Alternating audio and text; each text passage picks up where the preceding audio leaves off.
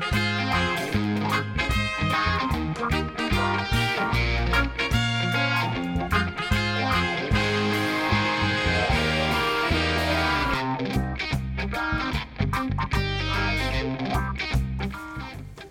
vi igång. Härligt. Välkomna till avsnitt nummer tjugoåtta. Precis. Vad ska det handla, vad ska det handla om idag? Idag ska det handla om Agile Safe. Ja, otroligt spännande. Ja, vi har fått hit Carl Starendal. Välkommen. Ja, välkommen. Tackar. Och ska jag, jag får nästan, jag drar en anekdot om ja, hur det här hände. Eh, Ola, eh, som kanske lyssnar på det här också, du har ju lyssnat mycket på våra eh, rants här i Agilpodden. Alltså Ola Berg som Ola var med Berg, och pratade ja. estimat, typ exakt. Avsnitt sex eller något sånt där. Jag träffade honom häromdagen och så sa han, ni borde bjuda in Carl Starendal och sitta och stöta och blöta Safe och er syn på det. Det kommer bli en intressant dynamik, sa han. Mm. Och då sagt och gjort, och sen lyckades vi hitta den här tiden ganska snabbt. Så nu, nu ska vi se, nu ska vi känna efter hur det blir det här. Ja, det blir jätte, jag, jag, jag ser jättemycket fram emot det här. En expert. Mm. Uh, vem är du då, Carl? Ja, jag heter Carl och jag bor ju här i Stockholm och är den ensammaste anställd i världen, för under första året jag jobbade åt företaget Skellargel så var jag faktiskt första anställd utanför U S A. Mm. Ja. Satt där på kammaren i Sverige alldeles själv. Så att, och kontoret är din, din soffa hemma ungefär? Ja, mycket Espresso House nere på Birger Jarlsgatan också. Okay. Så att, men jag, jag jobbar som heltidsanställd av Skellargel sedan ungefär två år tillbaka. Mm. Mm. Otroligt roligt. Vad har du för bakgrund? Ja, kämpat på i skyttegravarna och försökt hjälpa företag jobba hypotesdrivet istället för prediktivt. Mm. Mycket rötter inom att hjälpa team försöka omfamna en agil approach för att bygga produkter och tjänster. Men innan det också jobbat som formell ledare i ledningsgrupper, jobbat i management och även som produktledare på stora bolag. Byggt T V-spel. Mm. Varit, mm. Eh, varit ja, utvecklingschef för spelet Battlefield under några år. Mm. Oj. Battlefield tre och fyra var jag inblandad i. På Dice då? Alltså. Ja, på Dice. Mm. Och innan dess också byggt eh, vanlig mjukvara också. Har även lite förflutet som programmerare, men jag skulle inte anförtro mig med kod idag. Ja, det... En liten rolig anekdot är också att jag har ett förflutet från nittiotalet som tio år som musikproducent också. Mm. Det handlar om en väldigt agil värld, måste jag säga. Där jag gjorde skivor på heltid. Ja, ja. Vad är kändaste skivan du har gjort då? Ingen alls, ska jag säga. Jag fick, jag, vi gjorde en som fick en Grammis i Norge två tusen sju, tror jag. Ja, allt något. Det var väl toppen på min karriär, ja. Kanske. En av de sista jag gjorde. Då, då gick det champagnen åt, alltså. det var, det var ett, ett band från Oslo som heter Lukstar. Okej. Okay. Ja, ja. Ja, tillbaka till tillbaka till den agila världen. Ja, jag skulle bara säga Battlefield, det har inte spelat sedan i lördags. Det är ett fantastiskt roligt spel. Ja, det är, ja, Dice, ja, Dice skulle vi verkligen vilja få hit. Vi kanske kan få kontakt med dig sen. Ja, precis. Nu, nu, nu har vi dykt in här, va? Jag ska bara säga att ja. Agilpodden presenteras i samarbete med Informator utbildning. Tack för det. Gå in på agilpodden punkt se och klicka vidare till Informator om ni vill titta på vad de har. Vi kommer komma tillbaka till några kurser. Det finns ju massa kurser kring just Safe. Ja. Så vi kommer berätta mer om dem i slutet av programmet. Verkligen. Så tack till Informator för att ni är med oss. Eh, nu får ni fortsätta och dyka. Ja, ska vi gå in på vad, vad Safe är då? Vad är Safe? Ja, ja Safe. Och jag brukar förklara mig att det är en WordPress-sida. Mm. Det är en sida på internet faktiskt. Det låter ofarligt. Ja, med en väldigt lustig bild på. Mm. En väldigt bra bild. Ja, en väldigt eh, stor bild. Ja. Vi kallar den för The Big Picture. Mm. Mm. Och den, man kan säga att den sajten började som skaparen Dean Leffingwells privata blogg för massa år sedan. Just det. Och han bloggade om hur han försökte jobba med, han hade många team som byggde, många agila team som byggde samma produkt eller tjänst. Mm. Och han skrev ner allt han lärde sig på den tiden i det. Han skrev ju böcker parallellt också. Och jag vet att den där sidan blev väldigt välbesökt. Det var många som kom dit och ställde frågor. Och uh-huh. Den växte sen egentligen till att bli det här ramverket som heter Safe då helt enkelt. Uh-huh. Som andra har då försökt lära sig av. Och även då ville att Dean skulle utbilda dem i. Uh-huh. Därav då rötterna för kurserna. Så var så han egentligen, det, det företaget Scaled Agile då som jag jobbar åt växte fram. Uh-huh. Och vi, vi ser till att ramverket finns och att det är fritt och tillgängligt på internet, och det andra att det finns någorlunda vettiga kurser att gå i det om man skulle vilja använda det. Just det. Och det, det, jag tycker det var en viktig poäng där som du sa, för egentligen han hittade på det utifrån sitt eget praktiska problem antagligen, att han ville skala upp systemutveckling ja, eh, med multipla utan team. Att behöva bli prediktiv som du uttrycker det. Ja, utan försöka jobba agilt Vattens. och inte, inte ha ett vattenfall Nej, bakom precis. så att säga. Mm. För, för jag får ju ibland själv känslan av att det är en väldigt kommersiell anstrykning på det hela, så att säga. Men, men det, var, det började i alla fall inte på det viset. Dean ville ju pensionera sig, ja, tror jag. Det är tydligt, säger han. Det var, det var till och med så att han, det var någon som sa, men du borde ju göra någonting med det. Han bara, I'm gonna retire. Och så, så mot, motvilligt så körde han igång det här, tror jag. Inte nu, jag älskar det, men då ja. vet jag att det var så här, jag, jag ska skriva en sista bok, tänkte han. Okej. Okay. Hur gammal är han? Ja, oh, nej, jag är väl sjuttio nu. Så ja. att han är fortfarande våran vd och våran, eh, våran ledare på Skellargel. Väldigt aktiv varje dag. Ja. Skriver och oändligt nyfiken person. Ja. Ja, det är ju roligt med människor som brinner för det de arbetar med, så är det ju verkligen. Ja, och någon som, har, någon som har energi också att göra det i hans ålder, det är imponerande faktiskt. En inspiration ibland. Vågar du säga några grund, liksom så här kort variant om du ska sammanfatta, vad är Safe? Förutom att det då är en WordPress-sida med den fantastiska bilden på, men liksom, ja. vad, vad är det, vad löser det för problem, eller vad, vad är det ungefär för upplägg? Just det, jättebra fråga också. Det är ju ett, man kan säga att det är ett system, alla sakerna på den där bilden hänger ihop. Mm. Och i hjärtat så är det ju ett problem som jag själv stod inför för massa år sedan, då jag såg kraften i de här agila teamen, små team som kunde jobba nära varandra med face-to-face-kontakt, ja. och kunna göra små inkrement av lösningen istället för stora, stora delar. Och jag såg ju hur kraftfullt det var, hur mycket bättre outcomes vi hade egentligen. Ja. Och då, då började vi liksom bygga om organisationen till att vara bara sådana team. Och innan vi stod det var så satt jag där med tio femton team. Och nu stod alla teamen och pekade på varandra och sa att vi väntar på varandra, alla teamen. Ja. Och då började vi, men hur ska vi lösa det här? Ja. Och då kom någon farandes med Gantt-schemat igen. Och då var det tio femton ja, team som skulle jobba på samma sak. Ja, exakt. Vi byggde, vi byggde exakt samma lösning mm. för kunden liksom. Och alla började integrera med varandra för att kunna få inkrementera lösningen. Mm. Och då, då kom någon farandes med Gantt-schemat igen och sa att ja, men då börjar vi med att ta kravställning först, sen får teamen bygga kraven. Och jag säger, nej, men det här var ju det som inte funkade. Mm. Och då började jag leta efter andra sätt. Och då började jag experimentera med att ha, låta teamen planera tillsammans mm. i storumsplanering. Jag tror jag körde första tjugohundratio tjugohundranio. Mm. Visste inte vad vi skulle kalla det då. Och även kadens och synkronisering över hela världsströmmen. Massa idéer som jag sedan upptäckte i Deans bok. Mm. Och såg att han hade gjort det. Och han hade döpt det till P I-planering och och sånt. Och jag säger, jaha! Och så började jag kolla på hans blogg. Ja, spännande. Så att grunden är egentligen, jag har många, många människor. Jag vill organisera mig i team som kan organisera sig själva. Ja. Som är i någon mån i sin sfär autonoma. Men dessvärre så behöver de alla integrera för att inkrementera hela lösningen. Mm, så blir det ju om man bygger något stort. Ja, och då, då kan du behöva mm. idéerna i Safe. Mm.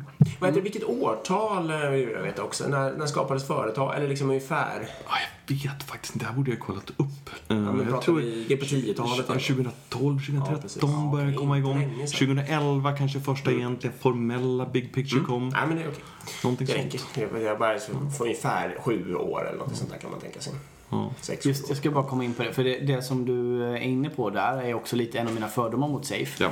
För om man har beroende mellan team mm. eh, det som jag tycker är det naturliga arbetssättet, det är att man börjar titta på vilka beroenden har vi och hur kan vi bygga bort dem. Absolut. Eh, och då borde man titta på om vi har hundra beroenden mellan olika team, då borde man prioritera dem och så säga okej, okay, det här fokuserar vi på att klippa bort. Mm. Yep. Att applicera Safe på en sån situation kan många gånger istället göra att nej, men vi skapar en organisation för att koordinera de här problemen, inte för att lösa dem utan för att bara bibehålla dem eller till och med i värsta fall bygga på dem.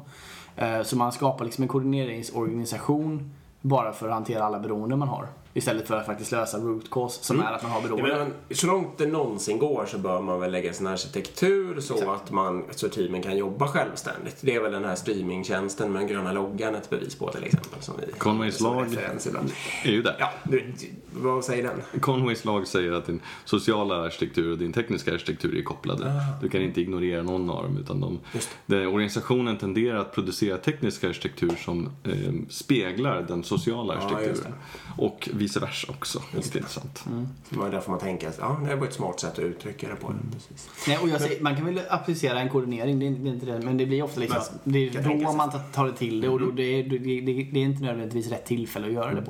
det på. Om, det, det, jag upplever ofta att om du, har, om du bygger en lösning, till exempel det var ett team i U S A som bygger F tjugotvåan, dess simulatorn till F tjugotvåan. Mm. Det är en stor apparat, F tjugotvåan är ett flygplan och mm. sen så utbildar man piloter och då har de en jätte jättelösning för egentligen det simulerar hela flygplanet, den fysiska kroppen, allting.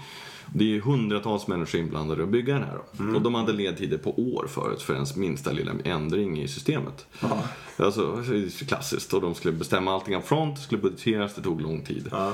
Och då började de istället då, eh, organisera sig för att kunna leverera små inkrement av hela lösningen med några ja. veckors mellanrum. Mm. Och då är det mjukvara, hårdvara, alltså allting. Det är ja. multipla domäner som möttes. Och då måste man, eller liksom det är svårt. Och, och be- beroende där, eh, då har man börjat givetvis, första man ser ju då att oj vad många beroenden vi har, det är därför för långsamma, då får man refakturera. Men man kan inte refakturera bort beroendet att de bygger samma lösning. Nej, alltså man är en användare. Och så i en slutändan så den som, kommunic- den som kom- konsumerade det de byggde var en person. Mm. Piloten. Mm. Han tycker att det här funkar inte. Då behöver alla de här teamen tillsammans lösa det problemet. Det gick inte bara för ett team att göra det. Mm. Utan ofta så behövs slog det liksom över hela värdeströmmen på grund av att det kunde vara ett, en ny förändring på flygplanet som förändrar hur den fysiska modellen, den matematiska mm. och så vidare. Nej, och, och, väldigt komplext i det fallet. Och, och det, det är klart, det är min poäng är väl också, det är klart det finns tillfällen då det är lämpligt att applicera en koordinering av koordineringen, men jag tycker bara man missar mm. att, och så jag tycker Safe bjuder in till att missa det också.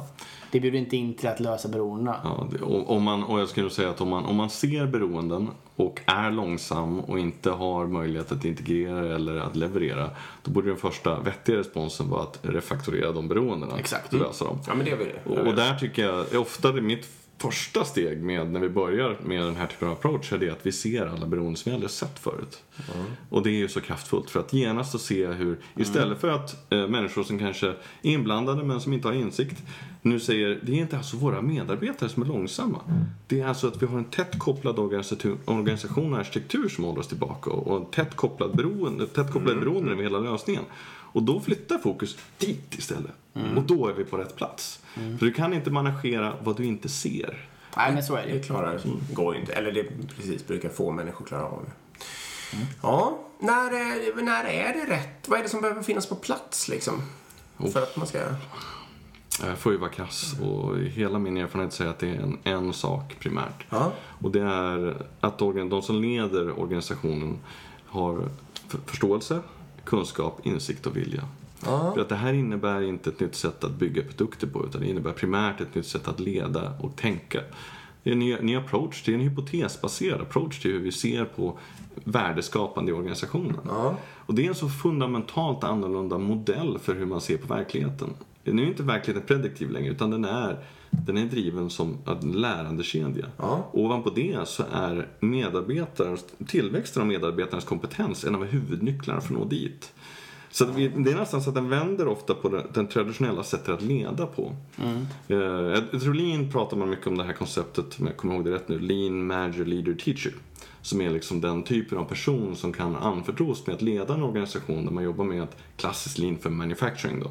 Och det är en person som inte bara tycker att det är trevligt att vi har lean i fabriken, utan som på riktigt embody the concept. Mm. De som djupt förstår systemtänkande och som kan applicera det i hur de leder och hur de ser på verksamheten. Och om vi inte har dem i organisationen, då är det oftast väldigt svårt.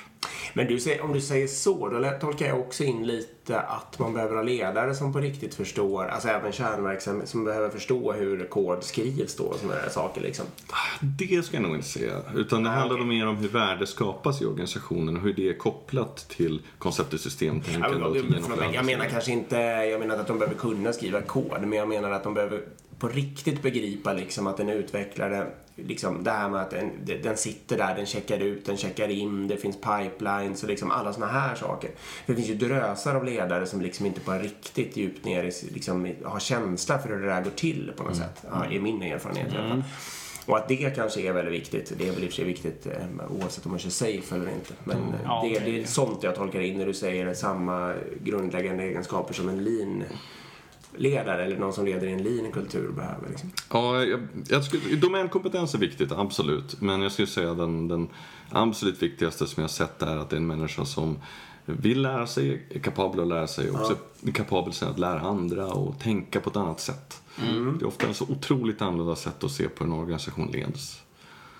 Det, det är inte längre jobba fortare mm. eller just get it done. Det, vi tar bort de verktygen. Mm. Nu börjar jag trycka mina fördomar här lite så vi ser, ser vad som händer här. Men jag eh, behöver, är det liksom meningsfullt från sju team och uppåt det här jag ja, hört? Någonstans, någonstans inte meningsfullt för fem team. Det är väl väldigt kontextuellt. Beror på, om du känner att vi, har ingen, vi, vi behöver prata med varandra på ett strukturerat sätt, vi behöver lite hjälp, då kanske idén om att mötas i ett rum och planera tillsammans kan vara smart. Ja, ja just det. Ja, då kan man stjäla bara ja, en. Så exakt. Så att när det börjar göra ont, när, om någon frågar mig så här, vi, vi är ett håll här, ska vi köra safe? Då ska jag bara säga, nej, gå och ta en öl och prata ut för guds skull. Mm. Hur svårt ska det vara? Precis. Mm. Liksom, men då är du inne på det spåret lite. Ja. Min andra fördom säger mig att det måste vara att man jobbar liksom på en applikation på något sätt. Ja, fast det, det passar inte riktigt i, lika ja. bra för sådana system när man ska ändra i fyra applikationer och synkronisera. Mm. Det där hänger ihop med att förstå hur grundkonceptet är att organisera för hur värdet flödar i organisationen. Uh-huh. Och där behöver man ju förstå det som kallas för värdeströmmarna i organisationen. Uh-huh. Och det är ju fundamentalt koncept inom Lean och även så inom Safe då, som bygger uh-huh. på Lean. Och även inom agilt överhuvudtaget. Ja. Men uh-huh. att, att, så att förstå hur värde skapas i organisationen, vilka steg det tar för att realiseras ja. och vad värde faktiskt är. Att mappa ut det och försöka förstå en initial hypotes som hur det ser ut och sedan organiseras kring de här flödena av värdet. Ja. Det är nyckeln då. Ja. Så det är, det är absolut grundfundamentet att göra. Så att, om, om du då har flera applikationer som är länkade ja. och de bygger samma lösning ja. då skulle man kunna säga att det här kanske är samma värdeström. Ja, i alla fall om värdeströmmen är beroende av alla applikationerna, då säger du att man kan använda det. Och det är ju det, är det ju, annars skulle det inte vara så att man blir tvungen att synkronisera ändringar i olika applikationer. Sen, om att det är en jättedum arkitektur då förstås. Men. Sen får jag vara krass och säga att ofta när jag gör det här så är ju då att man har byggt en väldigt tätt kopplad organisation. Både organisatoriskt och tekniskt. Ja. Så att det klassiska är att du kommer in på en lämplig bank eller någonting liknande och där hittar du ofta ett system som är kopplat till allt i hela världen. Ja. Och så då säger vi är så långsamma, vi har en time to market på år. Och jag säger, well, figures. Och så kollar man då hur, hur deras sociala arkitektur är uppkopplad. Och då ser man då att värdet skär tvärs över alla avdelningar och allting. Och där har vi problemet. Då måste vi börja refaktorera. Mm. Och vi måste refaktorera koden såväl som de mänskliga systemen också. För hur, ja. vi, hur vi egentligen organiserar oss också. Och måste göra det i samklang då, komma i slag igen. Ja, mm. äh, intressant. Jag, jag förstår precis vad du säger. Mina fördomar både stämde och, eller de hade, de hade i alla fall verkat ja, om än inte till punkt och prick. Nej men precis, men, men för varför du frågar lite, det är ju för att jag tänker, alltså vår erfarenhet är ju lite att Safe är mångas, alltså höga chefers dröm lite. Bra, det här implementerar vi rakt av överallt. Jag ska, jag ska, nu måste jag, får jag gå, gå igång lite ja, här nu, eller? Sure. Alltså, det är många höga chefers liksom våta dröm, eller om jag ska uttrycka mig annorlunda, många höga chefer dras liksom som flugor till honung när den här bilden dyker upp mm. och, och så här. Och, alltså det är helt absurt för att det kan vara, ja, men, alltså, jag skämtar inte, det kan vara liksom kollegor till mig som så här kanske bara har hört talas om det i några minuter, någon har nämnt det, så direkt sådär, alltså, det, det, det där ska vi köra, jag måste veta mer, det här ser bra ut. Liksom.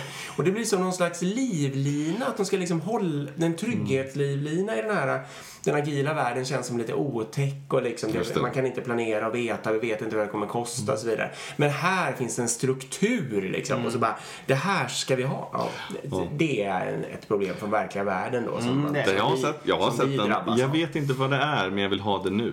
Ja, alltså, ja då ska vi genast stanna och inte göra det. Ja, det är, och så ska vi utbilda oss själva i vad det är och försöka förstå vad det, hur vi kan mm. använda det innan vi gör någonting. Mm.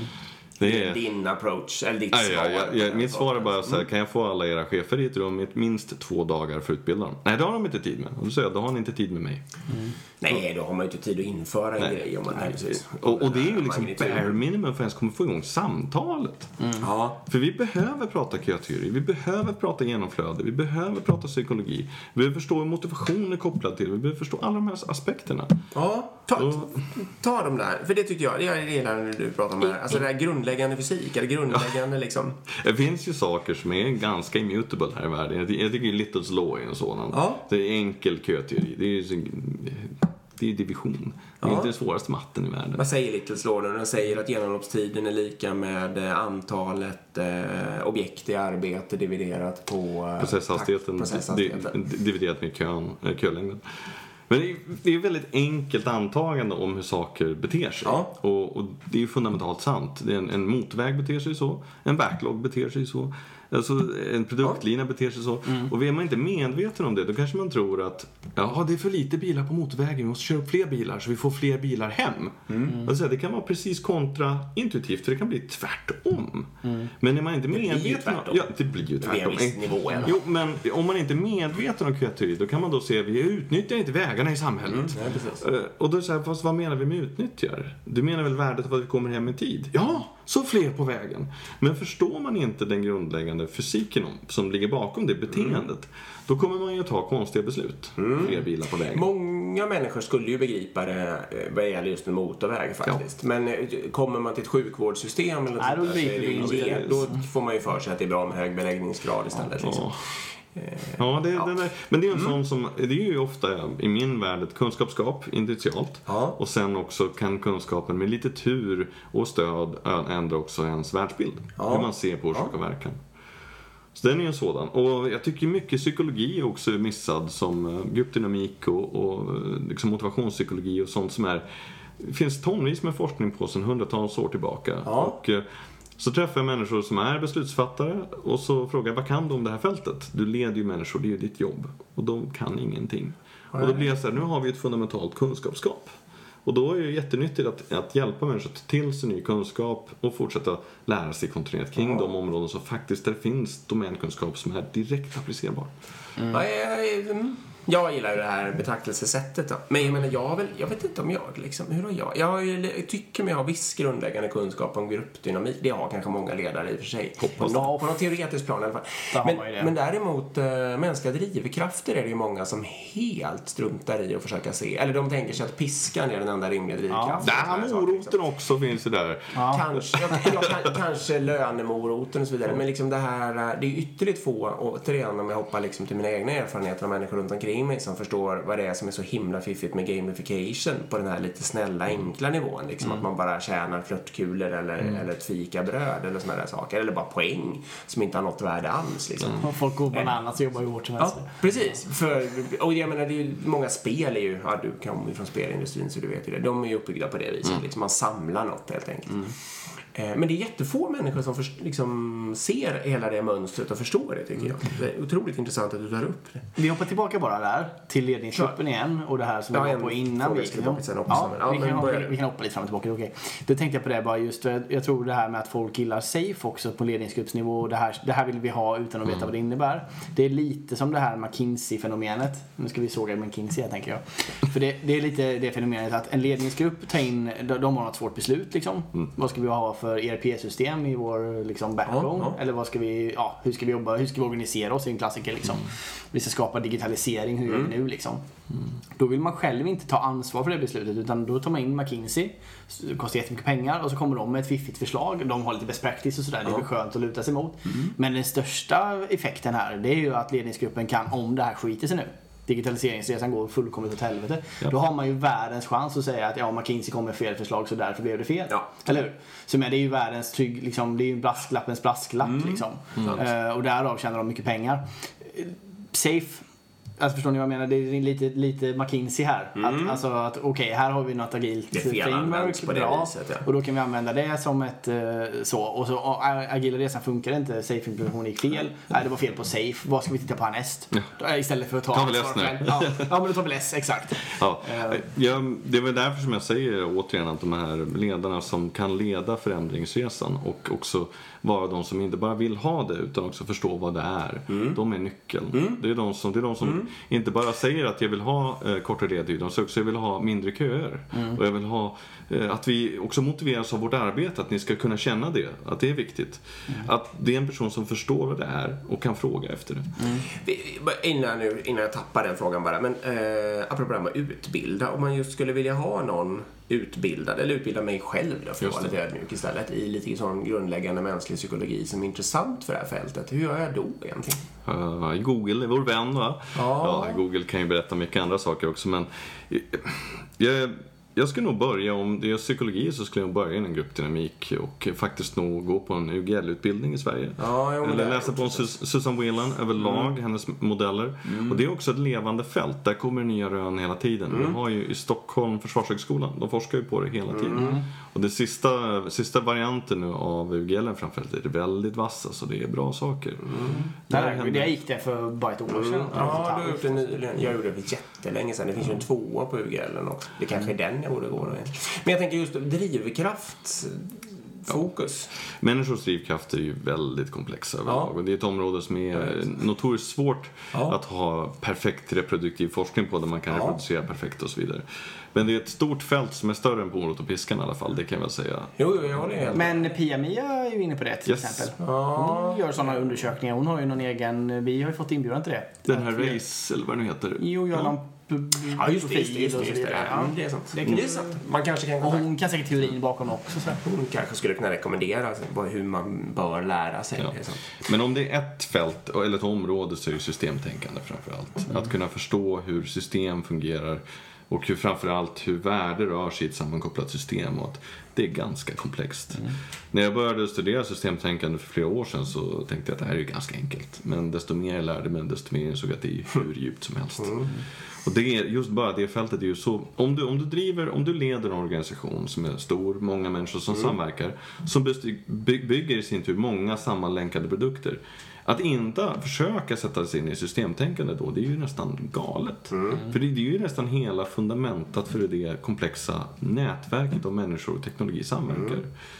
Så där är ju ett fält att verkligen läsa på. Mm. Mm.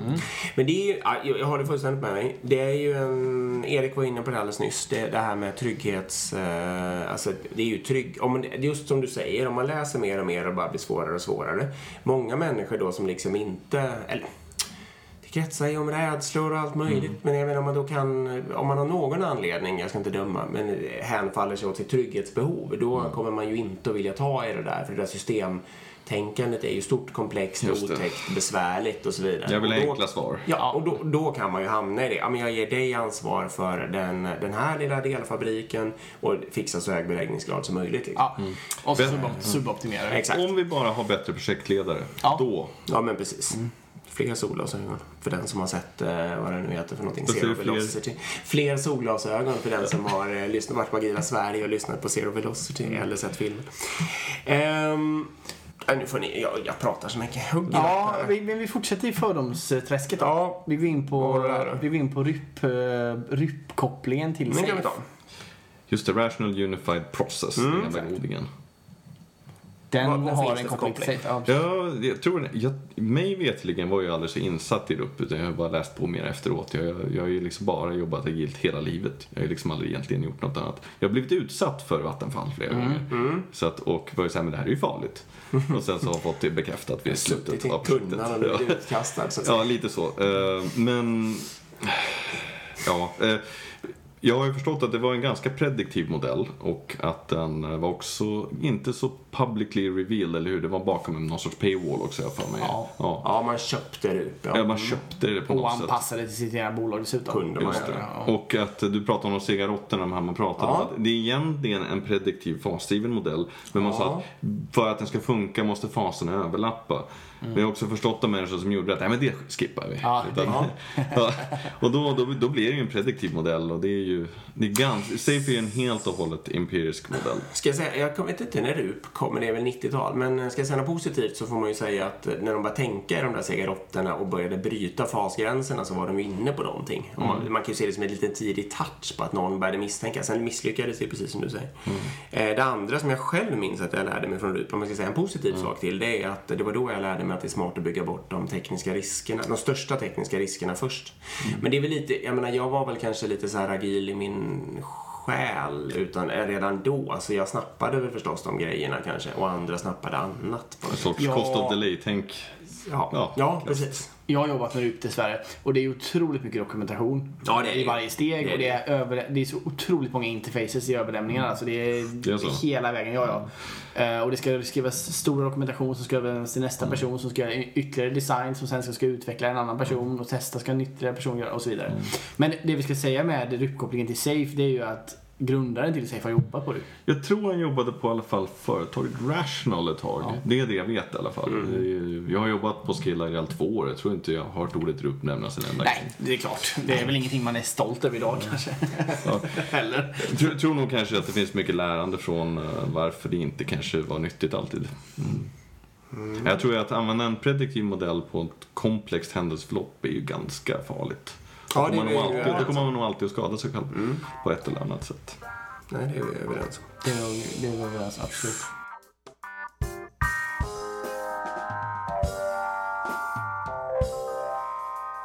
Har ni en, en, något kul exempel från era värld? Ni har använt idéer från Safe eller så? Ja, jag har gjort det en del faktiskt. Ja. Jag har ju kört Big Room Planning. Vi hade fem team då som levererade. De var sju till åtta personer ungefär i varje team. Och alla team levererade samma lösning då. Just det. Men i samma kodbas, så vi var tvungna att releasa ihop liksom. Vi hade inte oberoende mellan teamen, så de kunde releasa oberoende av varandra. Mm. Utan vi var tvungna i slutändan att merge ihop till en gemensam miljö och releasa. Och då körde vi Big Room Planning, för det var viktigt att teamen hade någon form av översyn vad de andra teamen gjorde. Just det. Och vi fick till det ganska bra. Vi fick till det till slut så att backloggen var liksom bara på väggen, och så fick teamen själva plocka de aktiviteterna som de ville göra liksom. Så vi, vi tvingade inte ner grejerna på teamen, utan de får själva plocka. Eh, och sen hade vi ett systemteam också. Systemteam enligt Safe då är ju egentligen att man plockar ihop typ mjukvaruarkitekter ihop med lösningsarkitekter egentligen. Och så kollar man på en teknisk skuld som man matar backloggen med liksom. Så backloggen är både nya features och teknisk skuld. Och för att få fram de här teknisk skuld-featurerna. Nu får du rätta mig om jag fel, men det är så här jag har tolkat det. Eh, det är ofta, det är ju typ blå och rött om man kollar de här bilderna ju, eller hur? Just det.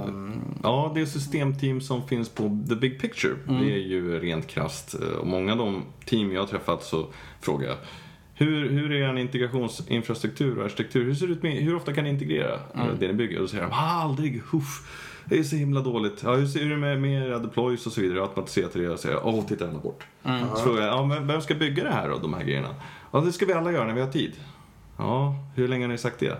Så, ah, ett år nu. Mm. Fast efter nästa release ska vi göra, säger de. Mm. Då säger jag så här, att det här kommer inte funka just nu. Utan jag tror vi gör så att vi tar ett team som initialt bygger upp den, den, den plattform som behövs för att kunna integrera och kunna liksom löpande utvärdera. Mm. Men om det teamet blir det teamet som, som sköter eller integrerar eller testar, då har man ett jätteproblem. Mm. Så det måste vara ett team som helt enkelt bygger järnvägen som tåget kör på. Mm. Krasst. Så det är väl så vi ser det egentligen. Mm. Det är, om vi har tekniskt arbete som är knutet till att kodkvalitet eller att validera lösning man gör, då måste den göras där koden skrivs. Mm. Men ofta det jag är inne på mer, det är ju sån här, alltså för att komma dit så måste man börja göra grejer liksom. Yes. Och det Det blir ofta en teknisk backlog som ska vävas ihop med den stor, liksom, produktbackloggen och bli en backlog. Ja.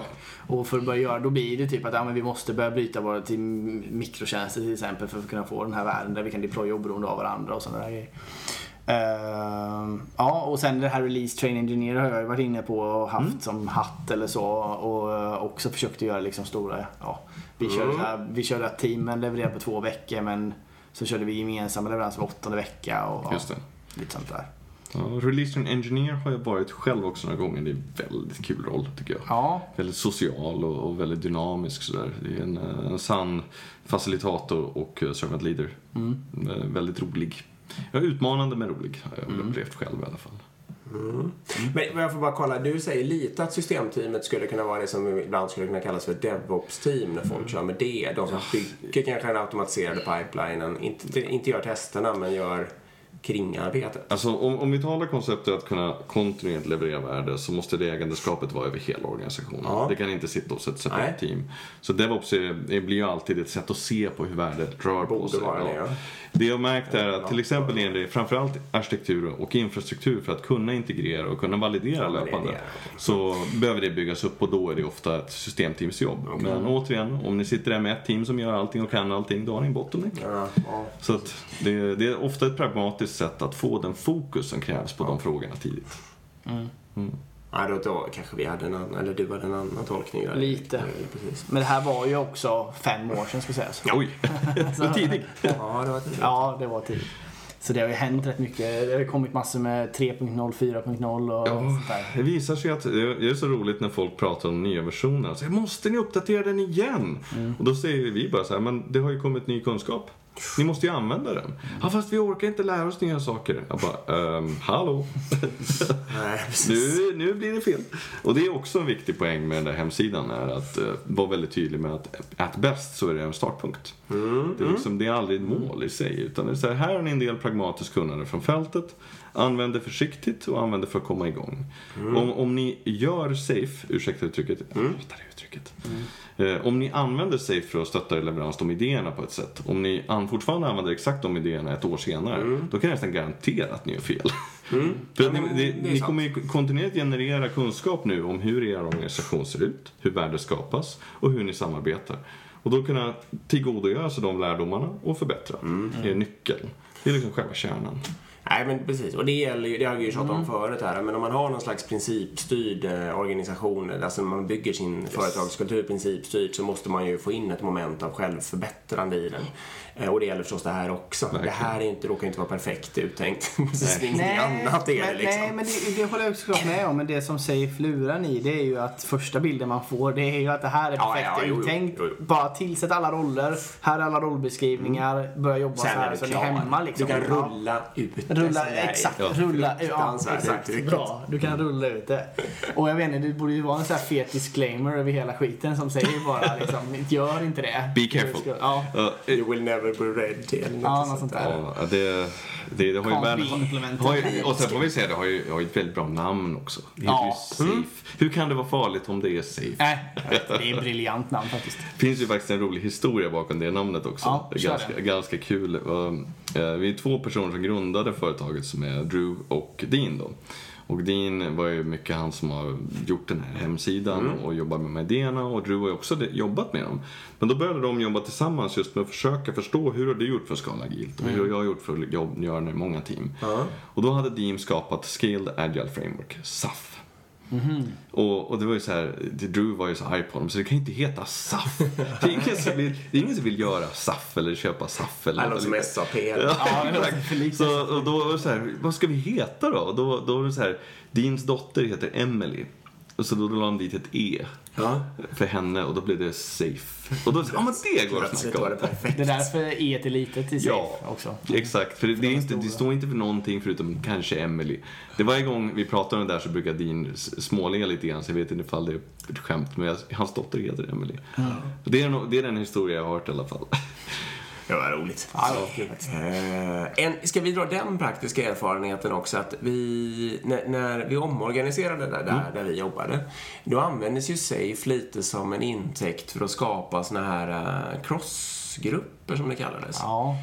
Och då fanns det liksom, jag vet inte, det kanske kunde hända ändå i och för sig, men då, då var det liksom att man kunde se i sig för att man behövde den här koordineringen mellan de olika leveransenheterna liksom på något sätt. Eh, och därför tyckte man att man kunde samla alla arkitekter, alla kravare och portfolio managers, ja, precis, och mycket administrativ personal och så vidare. Så det blev nästan som små projektkontor eller liksom mm. om man ska säga. Och de hade, kunde ju då heller inte, de hade ju absolut inget end-to-end. De satt ju liksom bara med några precis, grejer. Mm. Det måste vara något som ni, de eller ni kom på själva. Ja, eller? Det är det ju. Ja, men precis. Inspirerat av liksom. Mycket inspirerat av. Och det, det är ett typexempel. Jag säger absolut inte det här nu för att liksom säga att safe, att safe är dumma. Men att nej. Det är en typisk en sån grej som, jag säger det till alla er som lyssnar här, som ni liksom kan se upp med. Att liksom fel använt för snabbt och med för lite kunskap, som yes. du säger Carl. Så är det liksom just en sån sak som kan hända. Så ips och ips så sitter man där. Och jag har ju nu fått jobba Eh, själv här i, alltså det är ju flera år, eller i alla fall två år kanske, man försöker få bort de här crossgrupperna i olika ställen jag har varit i den här organisationen liksom. eh, och det är ju inte så lätt då, eh, organisatorisk skuld fastnar ju, ja, det är ju jobb att ja, det är arbeta bort den, så det, och det pågår ju fortfarande. Och, och, och återigen, då går jag tillbaka till kritiskt av de här ledarna för organisationen som förstår och som kan och som vill, mm. som kan vara de som säger, ja men den här crossgruppen är jättebra, hur hjälper de oss att korta ledtiderna, mm. öka kvaliteten, ja, öka motivationen, och, då, och de är ju de som kan säga, ja men då tar vi bort den här funktionen och så hittar vi en annan lösning, jag är trots allt vd här. mm. Men om inte de förstår, då blir det bara ett bättre sätt att prioritera eller planera projekten. Ja, precis. Och då, då har vi inte då hjälper det inte. Nej, då blir det bara eh, ja, och här, här, ett onödigt tvådagarsmöte som ja, jag brukar säga. Ja. Här är ju verkligen två, alltså två synvinklar på det liksom. För jag tror min synvinkel har varit lite att jag blamear safe för att det används mm. fel. Vi hamnar ju lätt där. Vi hamnar ju liksom, ja, för, för menar man alltså kunskapsnivån på befintliga chefer eller och eller liksom, ja men vi tar chefer då, är ju som enligt vår teori ganska låg liksom. Mm. Och det gör att sådana här ramverk, det är klart, sätter man ett sånt här ramverk i smarta människors hand liksom, som fattar agila arbetssätt, så är det klart det går att använda jävligt mycket bra grejer liksom. Självklart. Och det går säkert att använda det mesta och det kommer funka hur bra som helst. Problemet är att det landar ju i deras händer, men också i händerna på de som inte förstår någonting. Mm. Och då kan, kan det här ramverket göra det bra mycket jävligare än vad det var utan ramverket. A fool with a tool is still a fool. Ja. Det är ju så. Men problemet är att ramverket försämrar också. Förstår du, även, alltså förstår du, om man tar en fool då med ramverket blir värre än en fool utan ramverket. Mm. Så det har en skadlig effekt ibland också. Ja, ingenting jag har sett personligen kan jag säga. Men det jag har sett däremot i kraften också, för jag vill ogärna falla in och basha, åh oh, det är alltid ledarnas fel. Jag ser det att jag har sett en otrolig kraft i när ledare i organisationer som har faktiskt mandat, som äger organisationen, så kan påverka systemet som helhet när de får insikt och kunskap och stöd. Mm. Vad de kan göra. Mm. Och vilken kraft det är i att se dem också beröra sig i organisationen, jobba med medarbetarna, mm. jobba med kunderna mm. och ha med sig kompetensen och kunskapen nu om hur köer faktiskt har bildats i organisationen, hur motivation är kopplat till medarbetarna, till arbetet, liksom hur systemtänkande faktiskt är applicerbart i deras vardag. Mm. Otrolig kraft.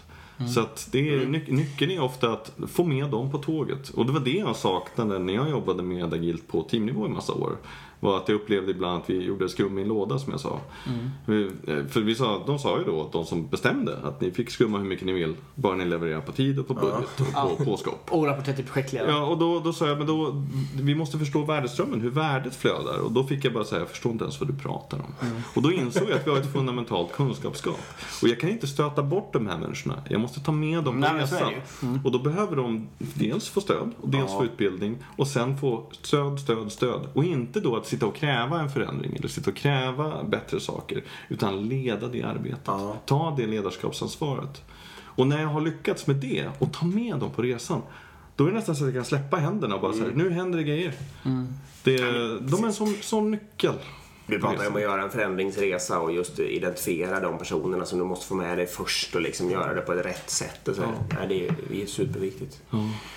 Uh, ja, jag tänkte på någonting. Finns det best, best practice på hur man använder sig? Alltså just det, de här grejerna du nämner, finns det i ramverket och yes. på hemsidan liksom? Det är ju, trycks på ganska hårt i utbildningen. Ja, det är det. Ja, mm. Så att framförallt fundamentala är ju att förstå de principer som underligger då. Alltså förstå batch, batchstorleks, hur, hur batchstorlekar påverkar variabilitet, köteori, motivation, mm. hur decentraliserat beslutsfattande faktiskt fungerar i verkligheten.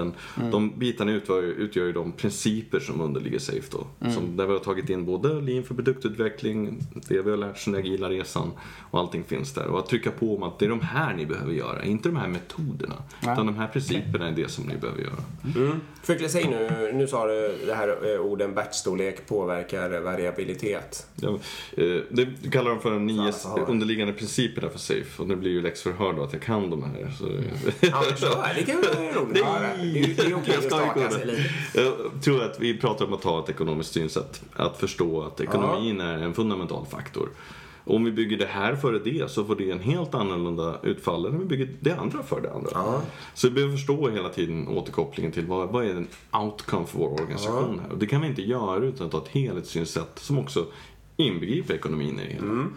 Så det är därför cost of delay är en av viktigaste synsätten i ett flödesbaserat system. Mm. För den enkapsulerar det tänkandet. Och sen idéer som att faktiskt också förstå att vi behöver decentralisera beslutsfattandet i organisationen radikalt.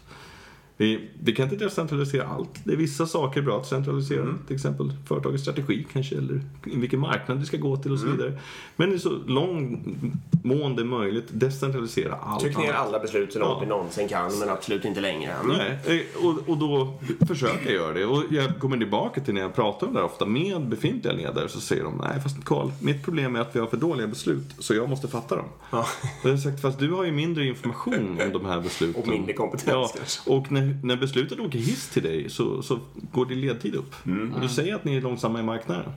Så jaha, Så att, alltså ett synsätt att göra det. Mm. Och att fokusera också på att det finns en otappad kraft i medarbetarnas inneboende motivation. Ja. Det är ofta, den finns där, och vi ska inte sluta betala människor. Men vi måste också se att, att det finns i människor som bygger system, som löser problem for a living. Så finns det också en glädje att vara delaktig, få bli inblandad, få bli tillfrågad.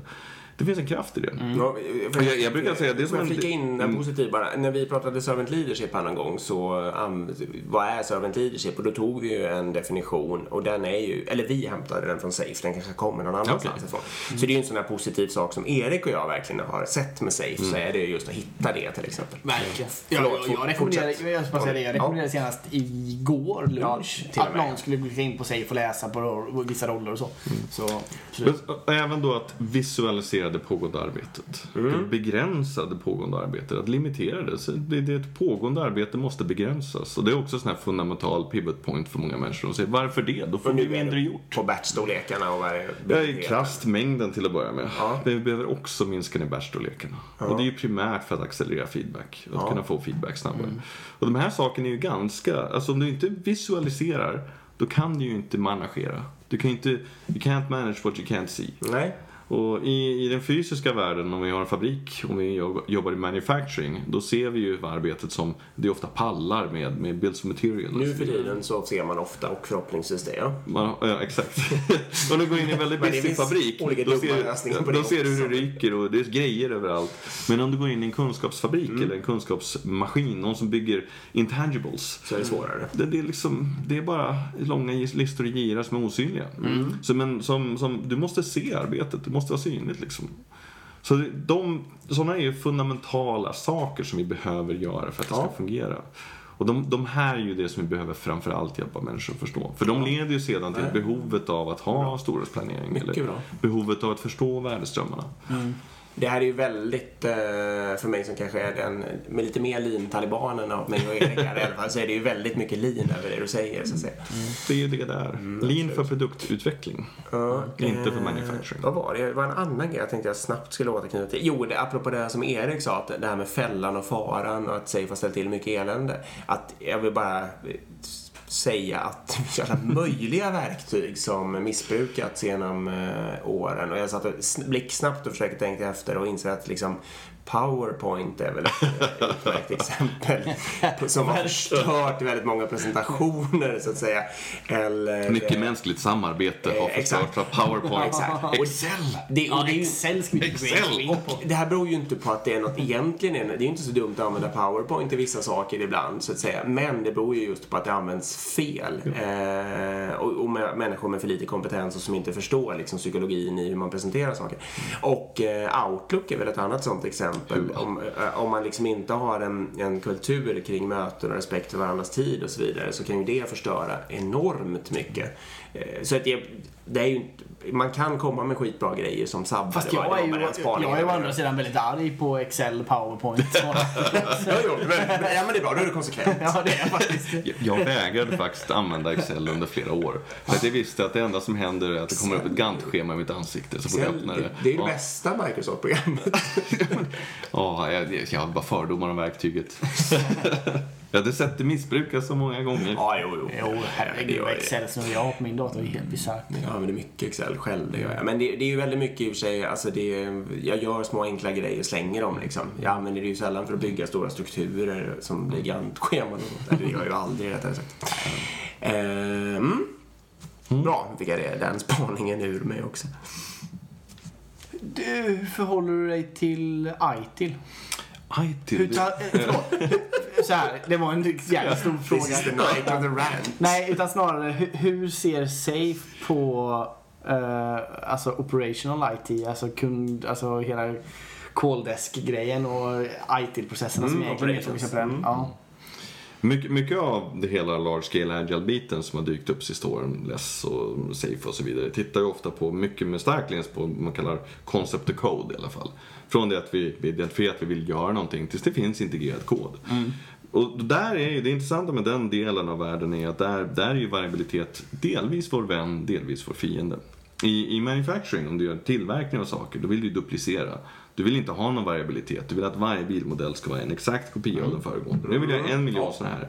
Men i utveckling så är det ju så att en del av variabiliteten är bara dåliga grejer. Det är bara misslyckade saker och, ja. och, och feltryckta tangenter. Mm. Men en stor del är det vi kallar kreativitet och problemlösning. Ja.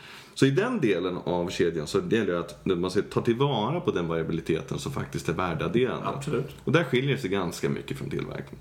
Sen när vi väl har ganska fungerande integrerade system, då gäller det också att få ut dem till en miljö där de kan driftas. Ja. Och det gäller ju oavsett vad det, om det är kod vi talar eller om det är fysiska system. Och då byter du karaktär. Ja, då vill man att det ska funka likadant över hela världen för alla användare ja, varje dag. Ja, exakt. Och, och från, från man kallar code to cache då, precis. Då är variabilitet din fiende igen. Så alltså nu vill vi bara att det ska liksom kunna så smidigt som möjligt driftsättas och driftas hela vägen där igen. Ja. Och då blir ju återigen de här grundläggande principerna, Q-teori, små batches och så vidare, blir din vän där. Ja. Snabb feedback, tight integration och så vidare. Att hitta problem när de är små, kunna få feedback och anpassa sig. Och de använder man ju då för att flusha ut variabiliteten. Säger sig efter. Ja, ja, vi, vi, har, vi har varit lite otydliga kring code cache. Ja, det har varit mycket prat om concept code. Ja. Men nu har vi det sista året sett hur framförallt den fantastiska DevOps-rörelsen har ju gjort sånt otroligt inslag framförallt på den sista delen av värdekedjan. Ja. Mm. Och där, det börjar bli riktigt tydligt. Vi hade Gene Kim på vår konferens i, i Safe Summit i Texas nyligen. Och där vi pratade tillsammans om hur det här formerar ett kontinuum, ett helhet ja. från, från idé till faktiskt att det är driftat och klart. Eller code, concept to cache. Och där har vi försökt ta med så mycket som möjligt av det lärande som finns inom DevOps-världen idag. För att det är ju precis samma problem vi försöker lösa. Vi försöker få ut behov och lösningar till människor som kan använda dem. Så att i den delen så är DevOps-bitarna väldigt användbara. Där har vi blivit bättre på att försöka få med den perspektiven i Safe då helt ja. enkelt. Så det finns där. Ja, och där blir ju I T-världen ofta eh, starkare. Ja, det, det är en del ja. vi behöver prata med. För att när vi, I T används ju ofta som ett sätt att dels förstå hur lösningarna driftas och hur man kan hantera den driften. Men i flera organisationer har jag sett att man använder I T till att göra hela vägen. Alltså, alltså mer eller mindre från behovsställning. Man ser, man ser egentligen det hela som ett stort releaseflöde bara. Och grundtanken är ju inte så dum. För att I T inbjuder till att se det som ett flöde, ett genomflöde. Att förstå hur värde rör sig. Problemet är att jag oftast, ja. i nio fall av tio, har sett det användas för att motivera stora batches. Ja. Och då har vi ett jätteproblem. För stora ja. batches leder till stor variabilitet, långsam feedback mm. och bara dåliga saker. Mm. Så oavsett vad du använder, se till att du, att du provocerar fram eh, motiverade medarbetare, snabb feedback, små batches och så vidare. Mm. Men också, jag har nog vag, eller jag har ju gått I T-kurser certifierat mig en gång mm. i tiden. Alltså, det var ju inte, det var inte värdeströmmar som ritades Nej. upp direkt, utan men det var ju komplicerade flödesscheman som gick kors och tvärs, hipp som happ, hur som helst, och man kunde absolut inte se värdeobjekten. Det är en gammal modell och den har väldigt starka inslag att världen är prediktiv ja. och det blir fel. Ja. Ja. Men jag, jag ska inte såga det rakt av. Jag tycker det, det, är, det är bra att, att komma in med idéer som att klassificera vad som kommer från produktionsmiljön och förstå S L A eller responstider som är överenskomna och så vidare. Det, det är ganska bra saker att prata om. Men det innebär inte att ett ramverk det kan styra hela er, ja. hela er livscykel. Alltså som Erik sa förut, jag tycker du är snäll. Men då, ja. äh... jag, jag, jag tycker alla de här, det är ju bara verktyg. Alltså alla de här idéerna när vi har kommit fram, det fantastiska Scrum, min favorit Kanban liksom. Kanban för mjukvaruutveckling, otroligt kraftfull. Mm, jo, det är det. Och, och det, är hela, det. Även, det finns delar i allt, men om du inte förstår vad du vill använda det till och hur det faktiskt fungerar, alltså, och varför det fungerar, då är det ju hjälplöst. Mm. Det är ju nästan meningslöst att använda det. Och då, det går ju tillbaka till att använda den här webbsidan Safe då. Om du använder den utan att förstå varför det fungerar, mm. då Då kommer det nästan alltid att bli dåligt. Mm. Jag har faktiskt inte hört om begrepp, eller använt de begreppen i alla fall. Var det så? Concept to code. Ja. Och sen code to cache. Ja, man brukar prata om det som... Ja, ett ganska bra sätt ja, faktiskt. Och det två människor att begripa att det är två olika, det är olika karaktär och att bägge är lika viktiga och massa sådana där saker. Men, ja, jag gillar det, jag ska bara tänka på det sättet. Värt att belysa att det kan, du får ju se upp så att du inte får en förenkling, för du formar ju ett continuum från egentligen från concept to cache. Ja. Eh, om, du, om, du, om du delar in det i två faser, ja, då har du ju egentligen en stor handle för mitten, ganska farligt. Så att det handlar, ja, det handlar nej, ju... Men, ja, ja. okej. Okay. Men nej, det, det, hjälper, yes. eh, det hjälper att tänka då. Large Scale Agile kan ta i concept code. DevOps blir mer och mer relevant från code to cache. Ja. Men båda överlappar. Det kanske ja. cigarotter. vi kan, här har vi något. Här har vi något. Vi kanske ska göra en egen modell. Segarottans eh, revive. Överlappan. Nej, men det, eh, det går inte att separera de här concernsen. Det, det formerar ett kontinuum från det att behov uppstår tills de, de behoven är lösta. Det är den roligaste frågan jag har fått förra bit. Säger åttor? Nej. Utan, nej. låt, låt mig prata skulle jag ja, säga. Det um, jo, om, om vi planerar att release ett framework, du och jag. Alltså. Det är briljant. Har du någon fråga? Ja. Ni skulle Agil, bara veta. Agilpoddens framework, ja det är snart klart. Ni behöver en, oj, oj, ni oj. Behöver en snappy title. Det här ska, ja. ska följas till punkt och pricka. Och det kommer vara dyrt. Dyrt som fan. Det, det tycker jag dock är en av de bästa sakerna med just Scaled Agile Framework och en kraftfull insikt från Dean från början. Han säger att kunskapen, Carl, det säger jag inte med hela tiden, kunskapen i det här måste vara fri. Den måste vara publicly facing mm. and available. Mm. Han säger det att det, liksom, det, det går inte att komma runt det. Nej. Det alltså, idéerna i Safe måste vara tillgängliga för de som vill använda ja. dem. Och, och det har varit hela idén från början. Det tycker jag är ganska kraftfullt. Mm. Och då har ju frågan varit, men hur ska jag ha en business då? Han säger, ja. men vi får väl sälja kurser i det ja. liksom. Mm. Så, nej, jag, jag håller med. I T är ju till exempel inte det. Nej, just det. Det är ju helt stängt. Mm. Uh, så det mm. håller jag verkligen med om. Ja, kul! Ja, verkligen, det var jättespännande. Det låter kanske som vi är väldigt negativa nu, men det är bara kul att få skjuta hårt på någon som verkligen kan det liksom. Det är superkul ja. att prata om det. Bra. Ja, ja, men, ja men, men, men jag känner att jag snart kan avrunda. Är det något mer du vill ta? Ja, säg. Ja, det är väl återigen påminnelsen om att uh, det är en webbsida och uh-huh. att uh, idéerna där, vi har inte skapat det mesta. Utan det mesta är ju helt enkelt uh, lånat och lärt och taget av människor som har, vi går ju liksom i andras fotspår, mm. andra som har gjort resan innan. Bara de som etablerade Scrum, allt arbete bakom Kanban för systemutveckling, alltså det är enorma kunskaps- mm. kunskapsbanker. Och, och om det är någonting man ska tappa in i så är det Donald Reinertsens arbete. Mm. Han har ju framförallt skrivit en bok om uh, Product Development Flow som den heter, som är väl Det, det är en av den böckerna, de böckerna som ligger under Safe som ett, ett fundament. Ja. Och hans arbete inom linjen för produktutveckling då är ju absolut foundational. Den boken när jag läste den då, för första gången, första gången jag läste den så blev jag arg på den och slängde den i väggen flera gånger. För att det var hundra principer och ingen brödtext. Och den, den är otroligt to the point. Ja. Väldigt, väldigt kondenserad. Andra gången jag läste boken så strykte jag under alla ord i boken. Oj, och ja. eh, nästan hade någon sorts här ögonblick där jag höll på att bryta ihop, för jag insåg varför det hade gått åt helskotta så många gånger förut. För jag, ja. Och det här, och det är bärstorlekar och köer och, och herregud. Och tredje gången så läste jag alla understrykningarna. Ja. Jag är nog inne på fjärde snart. Det är, det är fantastiskt arbete. Ja. Och, och det här är ju då, den här webbsidan innehåller ju kunskapen från allt det här. Så när någon säger, hur ska jag, hur ska jag jobba med agilt, ett agilt synsätt på min produktutveckling i skala? Och då säger jag, ja, du ska läsa de här hundra böckerna, gå de här trettio kurserna och så måste du praktisera till tio år. Och så är jag bara, men Carl, jag kan inte. Och det bästa jag kan säga, ja, men kom, kolla igenom hemsidan, gå på kurs. Då får du i alla fall mer någon sorts kondenserad ja. kunskap av det. Och gör det med någon som är bevisligen kunnig i de här frågorna. Ja. Mm. Och sen det, det andra är ju att om ni gör en sån här resa, försöka förstå också, eller försöka ta med er att, att ledare i organisationen som inte bara vill ha det här utan också förstår vad det är och kan leda det arbetet i att försöka få det här att hända i organisationen är nyckeln. Mm. De här, de här lina ledarna så att säga som, som vill, vill se världen på ett annat sätt och är kapabla att slåss för det. Mm. Och precis, jag, jag var inne och, och browsade i Safe innan vi träffades idag. Ja, det har varit många gånger innan också, men, men jag ser det är mycket referens till exempel Kniberg också som var vår förrförra gäst här. Mm, ja. uh, det, är ju, alltså det är ju genier de här människorna, de har ju gjort jättebra arbete mm. och etablerat alla de här koncepten. Mm. Så att då, vi lär oss ju från dem och även då från dem i fältet som springer före oss.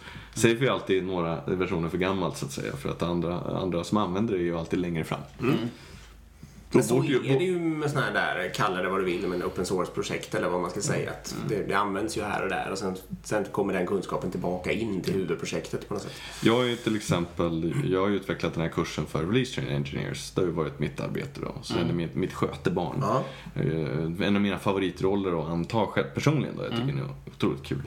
Och där har jag fast förmånen då när jag gjorde det arbetet att träffa och intervjua och jobba med nästan femtio stycken olika release chain engineers i hela världen som har byggt allt från satelliter till mjukvarusystem till produkter till tjänster och allting. Och se, lära mig av dem. Och det är så otroligt kraftfullt. Och det är, de gör så otroligt häftiga saker. Mm. Och få liksom ta med det tillbaka till ramverket, ta med det tillbaka till kurserna var fantastiskt. Mm. Kul. Mm, det är en stor glädje för mig att få möta alla som faktiskt gör och lära mig från dem. Ja. Hur många jobbar på Scaled Agile? När jag började så var vi ett litet gäng på tjugo pers i Colorado. En utanför Colorado, det var jag. Ja.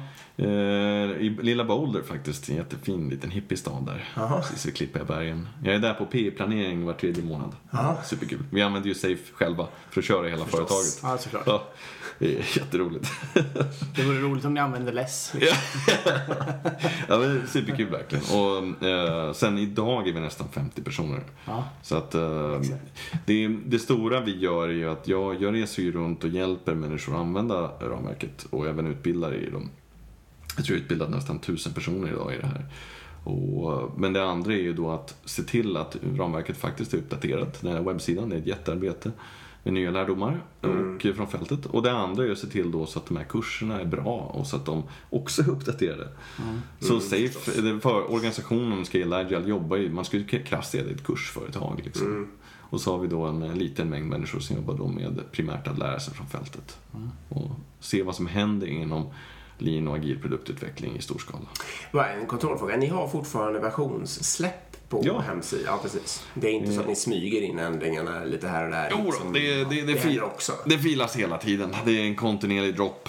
Och sen ja, det så, det. Ja, det, och så det försöker vi. Och sen försöker, försöker väl inkrementera någon sorts stora releases. Ah, okay. Med, det är när det, när det är lite större saker. Som till exempel så upptäckte vi nyligen att eh, stor mängd människor sa att de pekade på den här big picture och sa måste jag göra allt? Mm. Och vi sa, nej men gör det som funkar och börja med de här sakerna. Mm. Och aha, fast det ser man ju inte på bilden. Nej, det borde framgå. Ja, och då gjorde vi om den då, the big picture, så att den är, det liksom går att skala bort den. Som, så det blir foundation, ja, och sen ja. full pictures, finns något emellan också. Det är essential och så vidare, full safe och så vidare. Ja, och det, och då, då var det ett ganska stort arbete. Mm. Och vi hade ganska mycket technical debt där inne också, kan jag säga. Mm. Så då, då gjorde vi faktiskt en fyra punkt fem, sa vi. Och det var för att egentligen är det lättare att konsumera för många som använder det. Mm. Så att om de kontinuerligt måste göra så batchar vi upp lite grann. Men det är en trade-off. Mm. Går vi för fort, då gör vi de som redan håller på med det upprörda. Ja. Och går för långsamt, då blir det relevant. Mm. Så det är inte olikt att utveckla en applikation. Nej, Nej precis. Det gäller att ligga lagom där. Ja, det gäller att förstå hur, hur stor del de som använder det kan tillgodogöra sig. Ja. Det är det.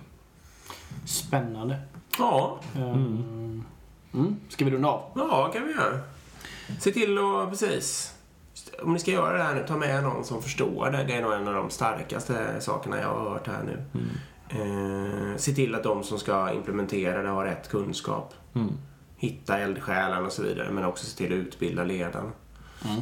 Mm. Ja, se till att de som leder här inte bara vill ha det utan Precis. också förstår det. Varför? Tänk på att det är en startpunkt. Mm. Se till att ni har fungerande utvecklingsteam innan. Alltså att det börjar inte med skalningsramverket. Det, det har vi tjatat om förut. Jag tror mm. att vi har sagt det idag dock. Mm. Eh, och bra. Vi ska börja ha lite kurser. Ja. Eh, och på Informator, om man går in då på agilpodden punkt se och sen klickar på Informator-loggan så kommer Precis. man till rätt väg. Ser man hela kursutbudet. Om man då går in där på sökfält och trycker in Safe, yes. så poppar det upp sex stycken kurser. Precis. Vilka så, är de då? I anslutning till Safe. Ja. Det är skrummasterkurs, ja. eh, produktägarkurs, advanced skrummasterkurs, Leading Safe som är en introduktionskurs. Ja, det är väl den bästa två dagars introduktionen tror jag. Ja. Det är det jag rekommenderar. Och mm. så Safe for Teams och eh, Workshop for Leadership Teams som är en endagars som Light du... Leading Safe. Jag skulle rekommendera Leading Safe mm. alltså. Så, det... Precis. Mm. Så, typiskt går ni i början med Leading Safe och sen så var det några av de här då som var inriktade på specifika roller mm. som man kan överväga där. Och om man desperat bor i en ledningsgrupp av, så kan man ju göra den där workshop på leadership. Då får man ringa Carl om inte annat. Man kan alltid ringa, skypa, söksignaler. Jag kommer alltid försöka hjälpa. Hur hittar man dig då? Ja, det är... Internet. Ja. jag, jag, jag finns väl över hela internet. Ja, okay. Googla på Carl Starendal och Scaled Agile och skicka ett mail eller pinga ja. eller jabbra eller okay. jag vet inte hur man gör. Ja. Snapchat eller något. Ja, eh, det körs bra meetups i Stockholm. Snapchat. Med filter, jag, är, jag, är faktiskt, jag är faktiskt fyrtiotre. Jag förstår inte Snapchat. Nej, inte jag har det. försökt men jag förstår inte. Jag är trettiotvå och jag fattar Snapchat. Ja, ja. Du får visa mig. Jag har inte ens försökt. Det finns, det, det finns jättebra meetups i både Stockholm och det kommer börja nu i Göteborg med fokus på just Safe. Ja. Där vet jag att några av de bästa prakt- praktikerna är där nästan varje gång och även jag, så att det här kan vara ett bra ställe att dyka upp och ställa krångliga ja. frågor. Och... Då kan man söka på Safe i meetup-communityt. Mm. Det, det är en, faktiskt en meetup på tisdag här i Stockholm tror jag. Som, men den tror jag är utsåld. Så det är... Ja, nu kommer det här släppas efter antagligen. Ja. Yes. Det har precis varit en meetup. Ja. Mm. Um, ja, men så, men, så gå in på Informator. Exakt. Sök reda på de här Safe-kurserna. Och medan fast ni inte håller på att implementera Safe eller titta på Safe eller ingen vet om Safe, gå ändå. Och om ni håller på att göra det så ännu bättre. Och om ni inte ska göra det så gå ändå. För då kan man lära sig varför inte. Alltså, så här, så det, skaffa en mer kunskap liksom. Verkligen rekommendera. Ja. Gå in via agilpodden punkt se, eh, klicka på Informator. Eh, får man rabatt? Det får man om man anger Agilpodden. Just det. Mm. I kommentarsfältet. Ja. tjugo procent. Eh, ja, till och med det. Och sen så får vi väl puffa för vår egna Instagram också. Mm. Agilpodden, vi kommer försöka få en bild på Carl här så vi kan lägga upp det också. Just det. Eh, och sen eh, så har vi en Gmail också.